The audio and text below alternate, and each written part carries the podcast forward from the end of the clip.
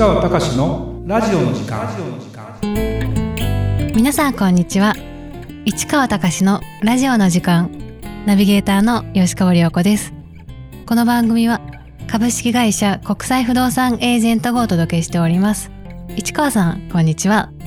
はいこんにちは。市川隆です。よこちゃん。はい。今日ね会社にいたら久々にまあ元同僚ですね。うちの会社でちょっと仕事をやっていただいてた方ね、まあ、年齢的に言うと僕より 5, 5個下なんですけどがまあうちの会社辞めて違う会社に5年ぐらい行ってたんだけどそこからまた転職をされたとい。うことで、はい、まあちょっと挨拶も兼ねてっていうことで来てもらってでまあ別にあの仕事の話というよりもラグビーをねその方は、まあ、息子さんがラグビーをやってるってこともあったのでで本人はラグビーやってたわけじゃないんだよ。重量上げやってたらしいんだけど。重量上げやってたんですか？そうそうそうそう。えー、そんなの聞いてなかったんだけどででも50になって、まあ、息子さんがラグビーやってるのを見て自分もそのいわゆる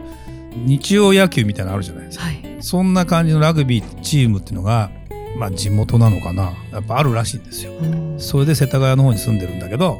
あのあるらしくて。でだから毎週1回そういう練習とか試合はなんか年に何回かしかないんだけどでなんか年齢で分かれてるらしくて、はい、その50代だからな履いてるパンツでどこまでのプレーをしていいか80代ぐらいの人もいるらしい。80代よ。すごいですね。でパンツの色が違ってるからタックル禁止なんだ。って80歳の人にタックルしちゃいけない。ちょっとできない、だから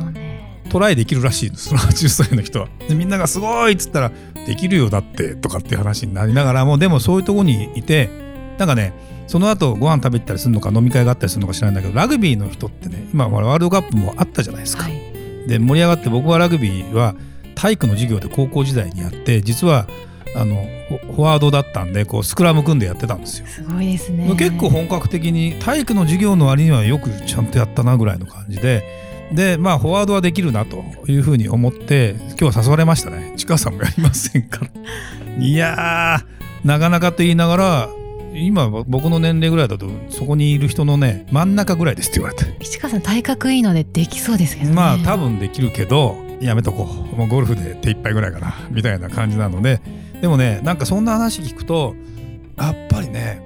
前回話した徳川家康の話じゃないんだけどあの頃の寿命ってね豊臣秀吉が亡くなったのが実は62歳なの。結構若い、ね、僕の年よ。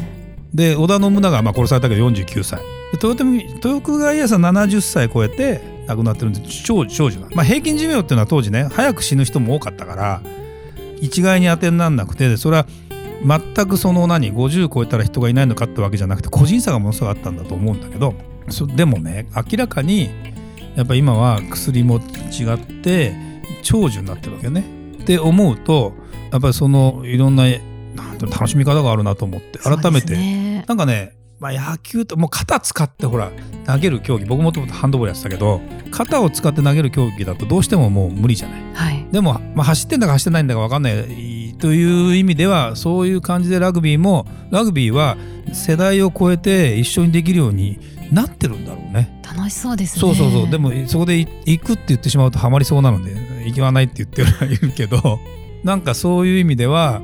あーゴルフなんかね世代を超えて80の人とも一緒に回ったりするんだけど、はい、すごくできるなと思いながらもあそうか投げなくていいスポーツってあるかもしれないね。ボーリングとかですかね。ボーリングは別にただ投げるだけなんで別に転がすのであのいいと思いますけどね。そうですよね。うん、だから涼子ちゃんもねスポーツ嫌いなところを少し改めてそうですね。まずやは感染から、はい、そうだね。感染とあとちょっとねやってみるのもいいかもしれないですそうでねすね。はい今日のテーマいきましょう。はい、えー今回は婚活サービスの総合プラットフォームカンパニー株式会社 IBJ 石坂社長の会社とビジネスの話を直接聞きました。とても面白く学ぶことも多かったのでそのお話をしますというテーマです。はい。えー、涼子ちゃん婚活サービスってはい。知ってる？知ってるよね。そうですね。僕、はい、正直言うと僕らの頃ってそんなのないわけよ。まあお見合いおばさんとかさ。あまあ結婚相談所は昔からあったのかもしれないけどこれ結局ねこの IBJ さんって何かっていうとあのマッチングアプリ的なものも当然作っていてそのプラットフォームを作っているんだけど結局このね石坂社長っていうのはやっぱ非常にこの方の経歴を言うと僕より10歳ぐらい年下なんですよ。で会社を作ったの2006年って言ってて、えーだからもうもはや20年は行ってないけど15年以上でしょ？はいで上場したのがそこから6年後ぐらいなんでもう上場して会社的には10年以上経っててで実は僕も全然知らなかったんだけどツバイとかサンサンマリエとかっていう要は結婚相談系とかの大手を買収してはい。で自分の傘下に入れてるのでもうトップ企業なんですね。でこの石坂社長っていうのはあのまあ経歴を言うと海星高校出て東京大学入って日本工業銀行に行って。すごい経歴でね。そこから2001年だから10年もいなかったのかもしれない。それで実は独立して自分の会社作ったんだってでこの今の会社の前の会社これは何かというと要は婚活アプリみたいなものを作ってインターネットでマッチングができればいいんじゃないかなって思ってやり始めたんだけど結局でもその会社は、えー、とヤフージャパン系に売却したのかな？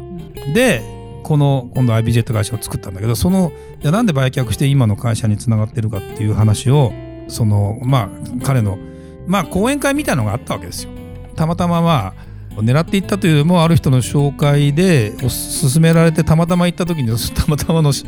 方がこの方だったんで特にその予備知識もなく行ったんででも非常に楽しかったな1時間ぐらいの話だったんだけどでそれ何かというとそもそもなんていうの出会うって婚活アプリとか言っててもやっぱり実際間に入って世話してくれるというかいろんな意味で何かこうアドバイスくれたりっていうことがないと不安だったりするもんなのかな？そうですね。カウンセラーさんとか、うん。仲人さんみたいなのがいた方がやりやすいですよね、うん、そうだよね。あのやっぱねこの業界のまあ今は多分違うんだろうけど問題点何かっていうと制約率が低い。要は出会うっていくけど結婚しないっていうパターンが多くてこれってやっぱりこの社長は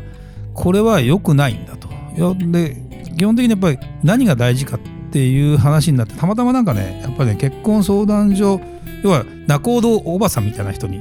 その会社辞めてさあ次の授業をやろうかなって考えた時にお会いしたらやっぱそこが一番大事なんだなっていうことが分かってでこの IBJ って会社は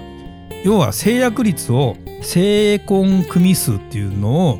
とにかく、まあ、KPI っていうか要は自自分の会社が成長するための一つのポイントにしています。であとプラットフォームって形なんで要はその自分たちの登録してるフォームにちゃんと登録してくれたらそれはそれで使える方もいいし今度逆に結婚相談所をやってるんだけどマッチングさせるほどのデータベースを持ってないところもフランチャイズで加盟してそれで使える。でその婚活系の最終的に成婚率を高めるための指導までやってるというかですねでこれをもう経営の柱として目指していてこれがなんとかですねその実際の組数を言ってもピンとこないと思うし僕自身がそれをそこ自体に興味があるわけじゃないんだけどまあ言ってる話でなかなかああなるほどなと思ったのは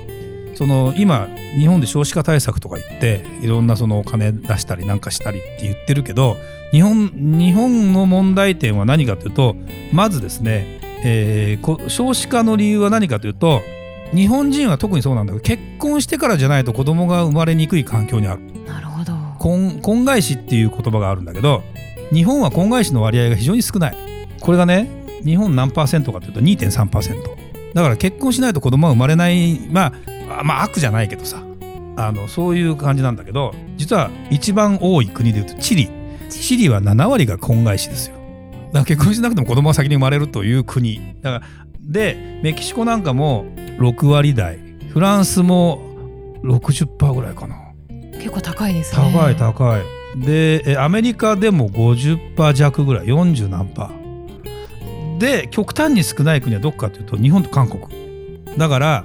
その石坂社長曰く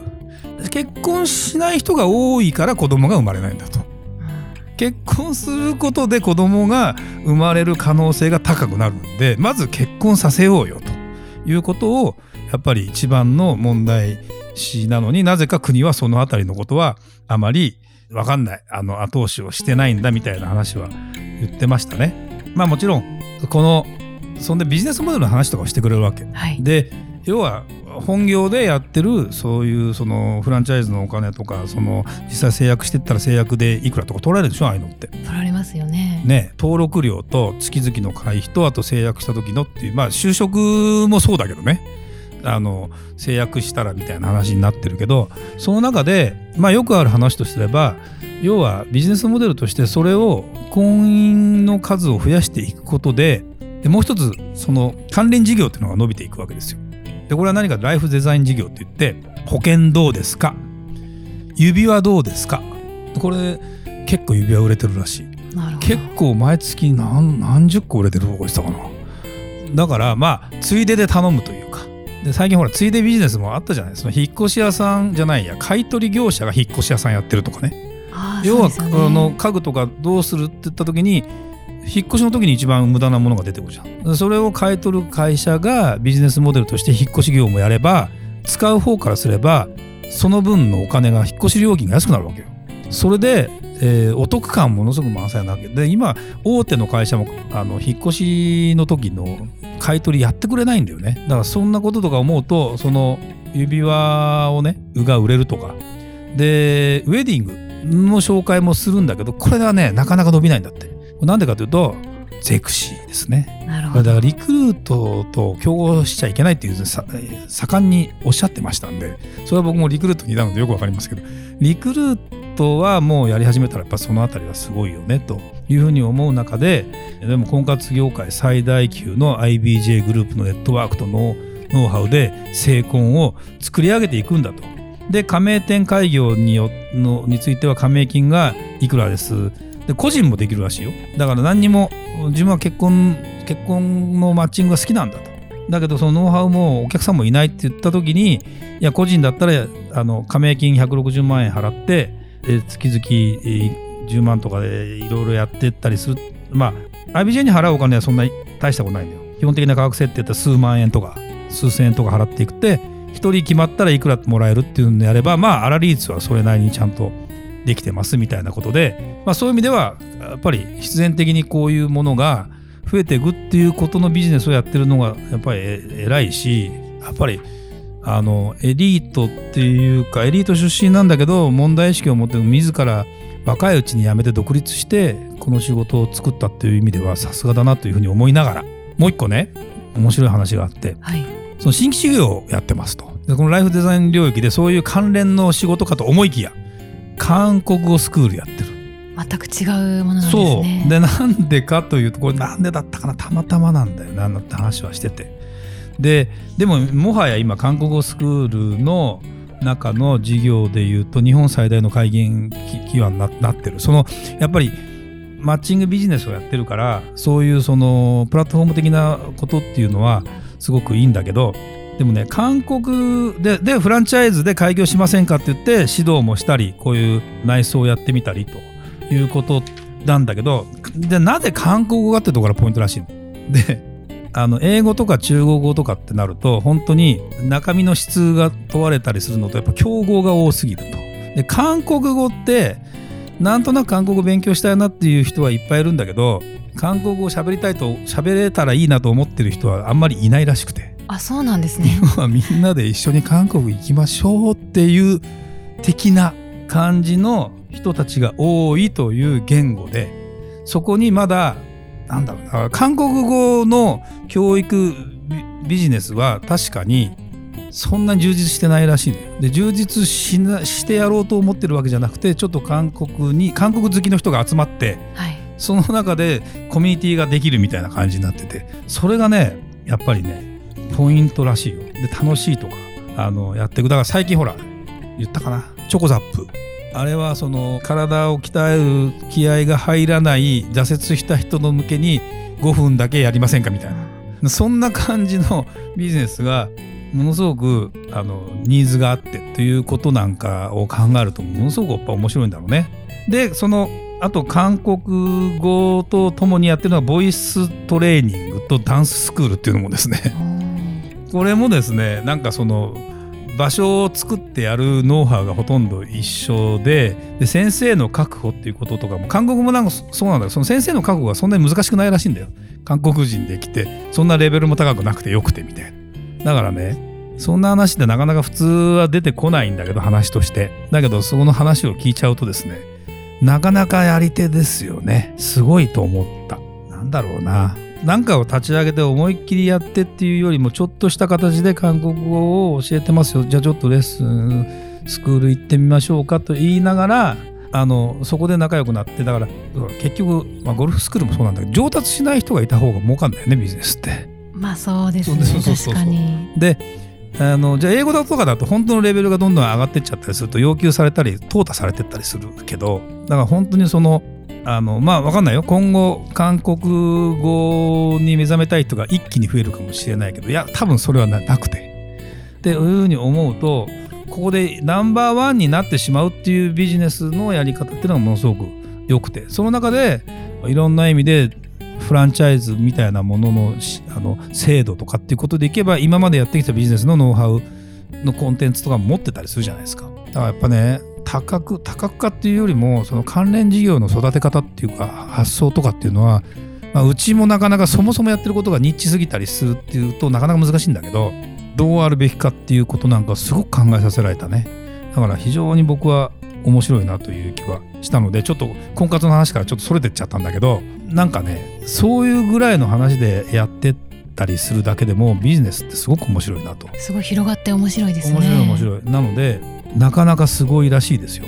でもこのなんていうのかな。例えばホテルニューオータニのともうタイアップしてやってるんだけど成婚ここでタイアップなんていうの？あの入会して会員でで成婚すると必ずここで挙式あげるっていう。これちょっと結構高級路線だったりするじゃない。そうですね、うん。あと築地本願寺で、えーそういうイベントイベントでそういうことをやってみたりとかですね。そうなんかね結構いろんなところにヒビジネスのヒントっていうのはあるんだなと。ただこの一個だけ言ってたのは行政と組むとなかなか商売的には全然うまくいかないみたいな。行政はまた違う意味でのところがあるのでまたこれは時代が変わらないと難しいのかもしれないね。という気もするのでいろんなことをやられてる会社でやっぱり伸びてる会社ってのはすごいし参考にもなるけどまだそのレベルにもいってないんだけど、まあ、なかなかやっぱ素晴らしいなというふうに思いました。はいありがとうございましたそれではまた次回お会いしましょう